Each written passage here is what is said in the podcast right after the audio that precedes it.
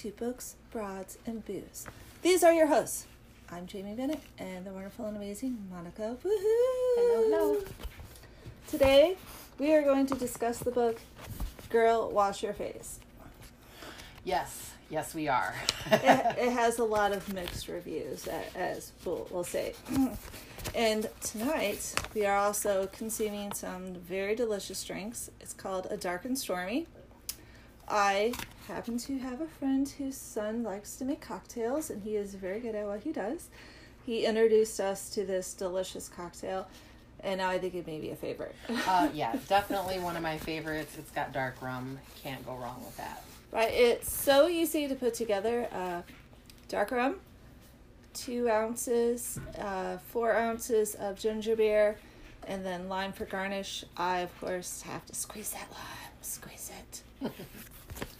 so, uh, uh, Girl Wash Your Face is written by uh, an influencer, Rachel Hollis, who is like 30. She's young. She's adorable. It's like you look at pictures of her, you're like, oh, Yes. I hate her. So she has, uh, oh, I wrote down, I thought, 20 chapters of the book, and each chapter starts with a lie that she tells herself. Now, I kind of liked that format. I thought it was cute, and uh, I, I like the idea of it. Uh, she's not a professional therapist. She's just telling her story of what she did and how she copes with the traumas that she's had. And a lot of people can identify with it, and then other people not so much. I also did like the format. I liked the questions, um, the lies that she told herself, and I thought that they're valid. A lot of people do tell themselves these lies. I this book made me feel so weird. I can't even describe it. And I went through it chapter by chapter to say to myself, okay, do I totally disagree with this woman? Do I agree with her? What is making me feel so off about this book? And although there is a lot in the book that I do agree with, I still have this little weirdo feeling. So maybe it'll come out why while we talk about it. I, I feel uh, the book is definitely very targeted for the audience. I think this is for upper middle class working moms. I, I don't think that, you know, mm, even middle aged moms would be a target. I think it's going to be like more younger moms that are probably targeted for it. I would go a little farther to say that it is for married couples, married Oh. moms That too, yeah. who are financially stable and not going through any current trauma. Yeah, yeah, yeah. I think that that would be a good good audience for, to describe for it. Yeah, because I think if you fall outside of that, you're going. Hmm, maybe You're gonna so feel a little much." patronized, maybe. I don't know. Yeah, she does say "I" a lot in the book, like I did this, I do this, and she talks a lot about her company, my company, my company, my company.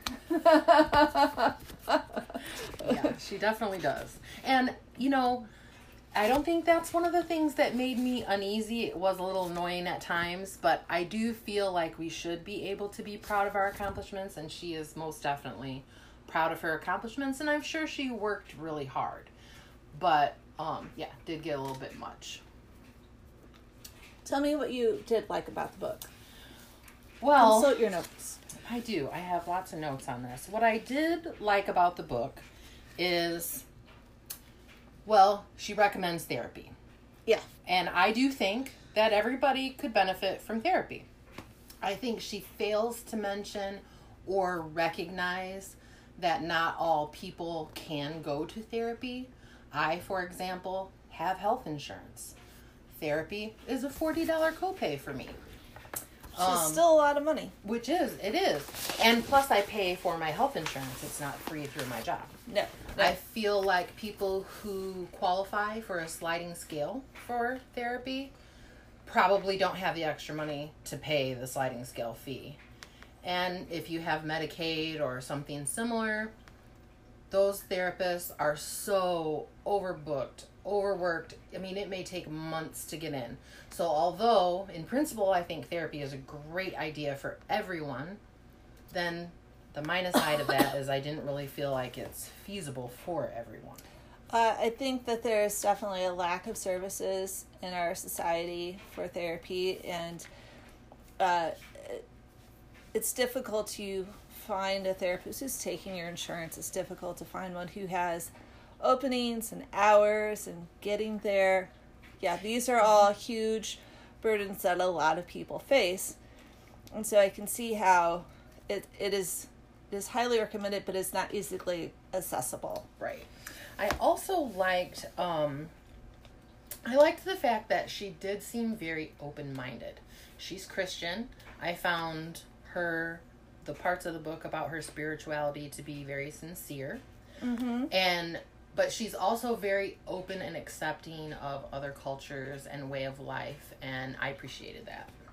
I, I thought she was very open as well. And I, I did like that about her. I didn't feel like she felt if you don't fit into this small bubble, then I don't value what you say. Right. And then finally, I, um, I feel like she is very sincere in wanting to help people.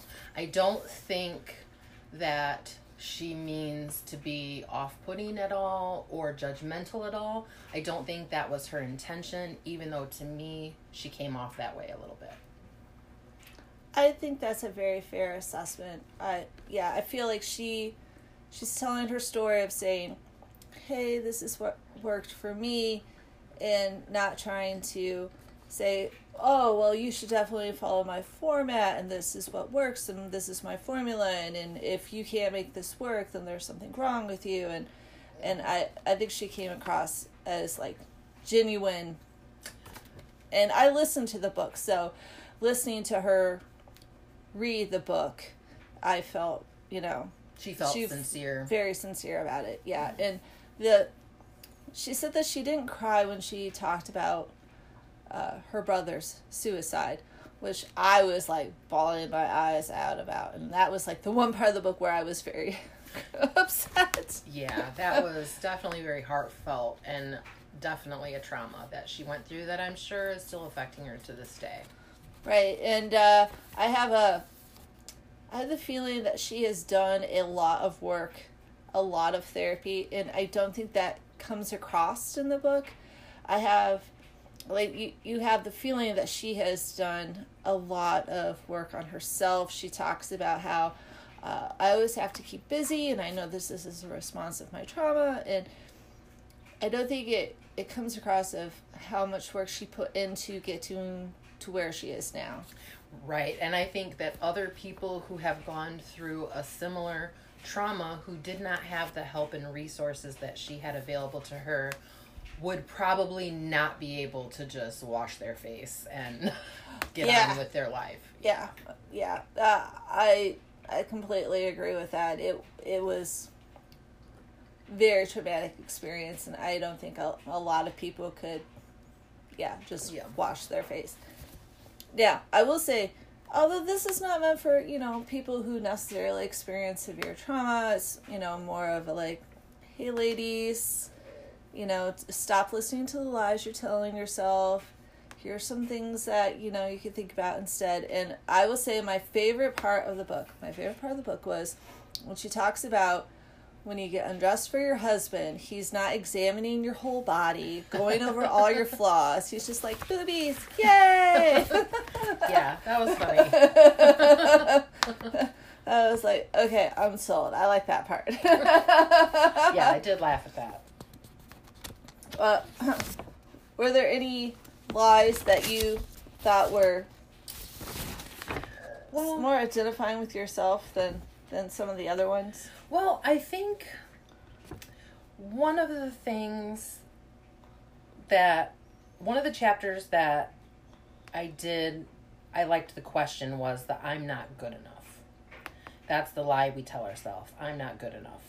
And this is the chapter where she realized that as a child she was praised for successes and so she became a workaholic in her adult life that what she had learned was that if she can produce something or work hard enough that that's how she'll get love.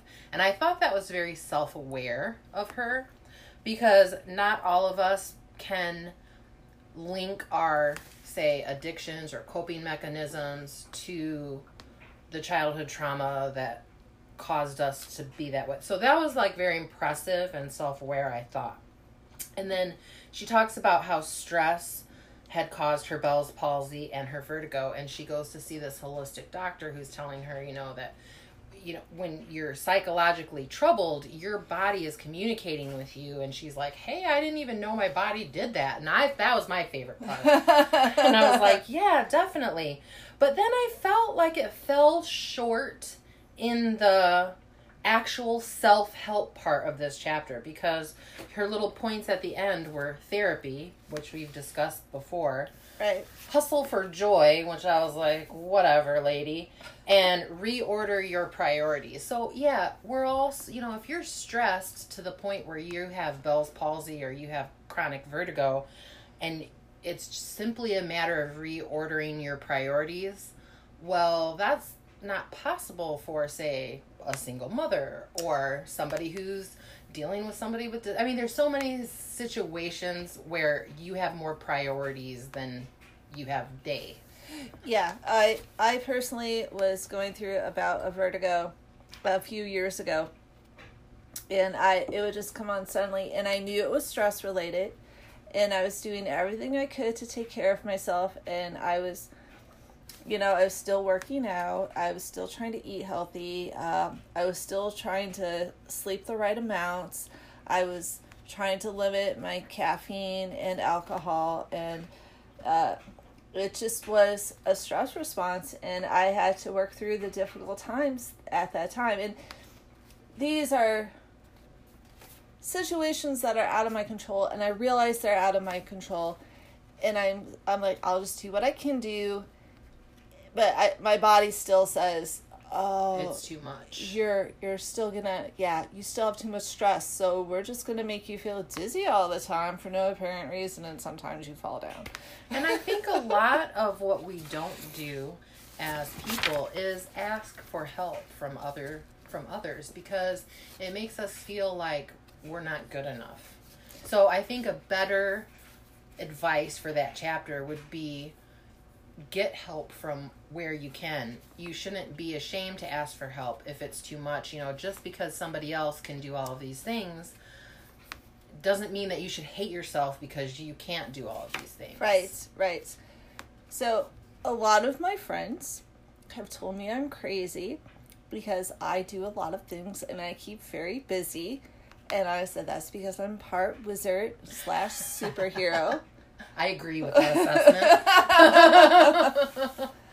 and and some of them are like, no, you're just crazy. well, some people get energized from being out among people and doing things, and other people get energized by like cozy blankets and cups of tea.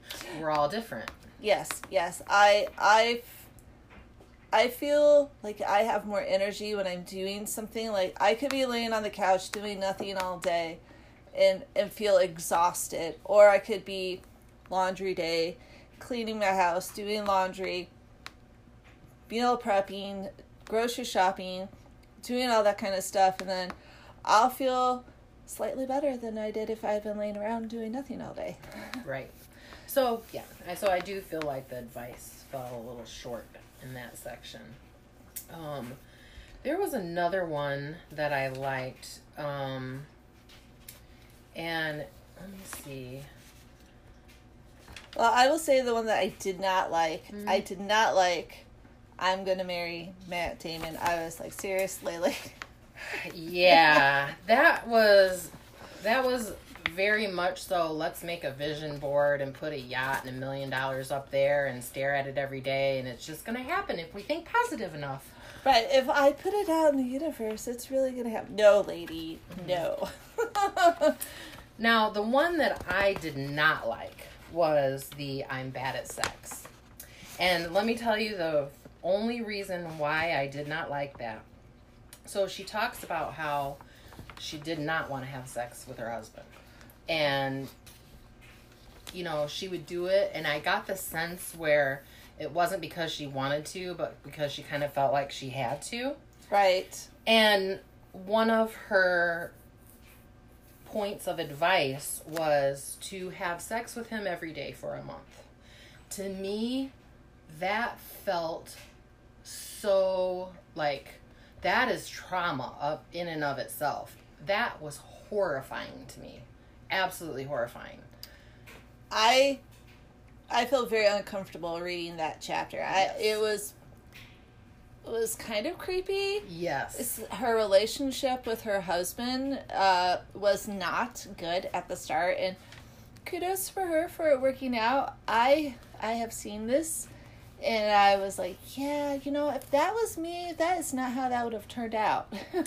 well, yeah, pretty much he treated her terribly and then moved away and then was still trying to kind of, you know, get with her every once in a while. And she was very much so wanted him and finally had this epiphany that she's going to say, hey, you know what? You're not going to treat me this way. And then he was like, okay, I won't. And then everything was wonderful and perfect after that. Like, I don't know in any circumstance ever where that has happened in real life. I felt like that part was like, there's a lot more of that story. Yeah, uh, I, I could agree with that. Yeah, I I it didn't feel all the pieces were laid out for it. Right, and I don't feel like that was would be good advice for other people. Because typically Definitely not. people don't change. Usually, something very traumatic has to happen for someone to change. Right. If you're in a bad relationship and somebody's treating you bad and you say, stand up for yourself, you know, hey, you can't treat me this way. Yeah, they may change in the short term, but it'll probably go back to old patterns unless you really work at it. Like she talks about with therapy and all of this. I think there's more to it than just that. I thought that was very misleading. I I agree. I, I, I, I- think that part of her story did did not make a lot of sense and did not fit the narrative of most times I've seen and or experienced those relationships. Yeah. I uh I did like the chapter I'm not a good mom. And so when I listened to that one and she's like, "Oh, if you're reading this book, you're a good mom." I was like I because I felt that way before. I I've like when I was in therapy in the past and I was like, "I'm a terrible mother." And my therapist like, "You're a great mom. You should be, you know, giving lectures to other moms." She's like, "You don't know what a bad mom is." She's like, "If you're reading these parenting books and you're coming here and talking about this, you're a good mom." And her advice is, you know, take care of the baby, take care of yourself. Ah. And again, practical and wonderful advice if you're in a stable place and in a stable relationship and you have help and resources. Yes, you can do that. Yeah, yeah. Uh, I felt uh, when I was on maternity leave, like those should have been my only priorities, and I may have got more sleep. Well, and actually, her points of um, her points of advice for that chapter were great. Find a tribe. I thought that was great advice. Find people that can help you. Stay away from Pinterest. Good oh advice. my gosh, yes, please, please stay away from Pinterest. And talk to someone. And I think those are those key points were on point. Yeah. And then she goes on to say, well, that was for having a baby, but when she talks about, um, you know, not being a good mom, and her son was upset because she wasn't like all the other moms. Um, so but she did she did have choices. She she said i could choose to stay home or i could choose to work. So in and of itself those choices that she had made me feel a little resentful of her. You know what i mean? So but she but she said look for evidence that you're a good mom if you have great kids. And i thought that's true you know? Make friends with other moms. I thought that was good advice and focus on quality time with your kids and i thought that was good advice too so like i said this book makes me feel weird it's like okay i kind of like this part but this part makes me feel icky you know i just it's so strange I I am laughing, but I agree. It it is strange, and I'm sorry, I just got distracted.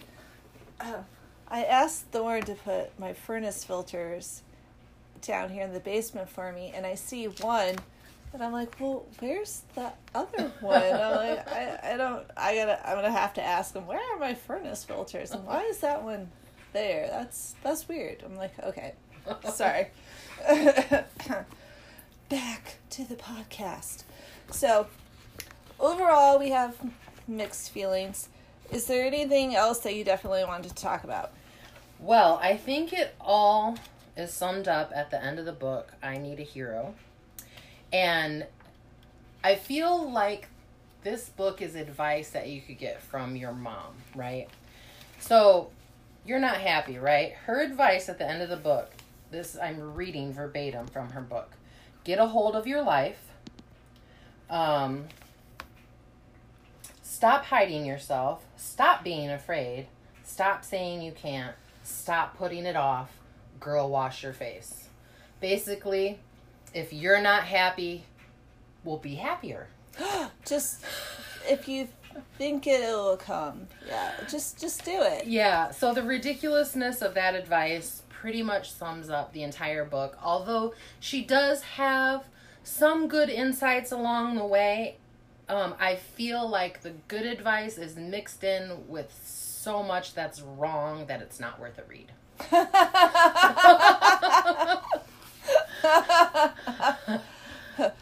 So I take it you're not going to be reading the follow-up book. Uh, no, I definitely will not. I gave it a one star, and I'm like the type of person who always gives people at least three stars because I feel bad and I don't want to hurt their feelings. But like, I could not, in good conscience, give her any more than that. what about you? Did you have anything else that kind of stuck out for you?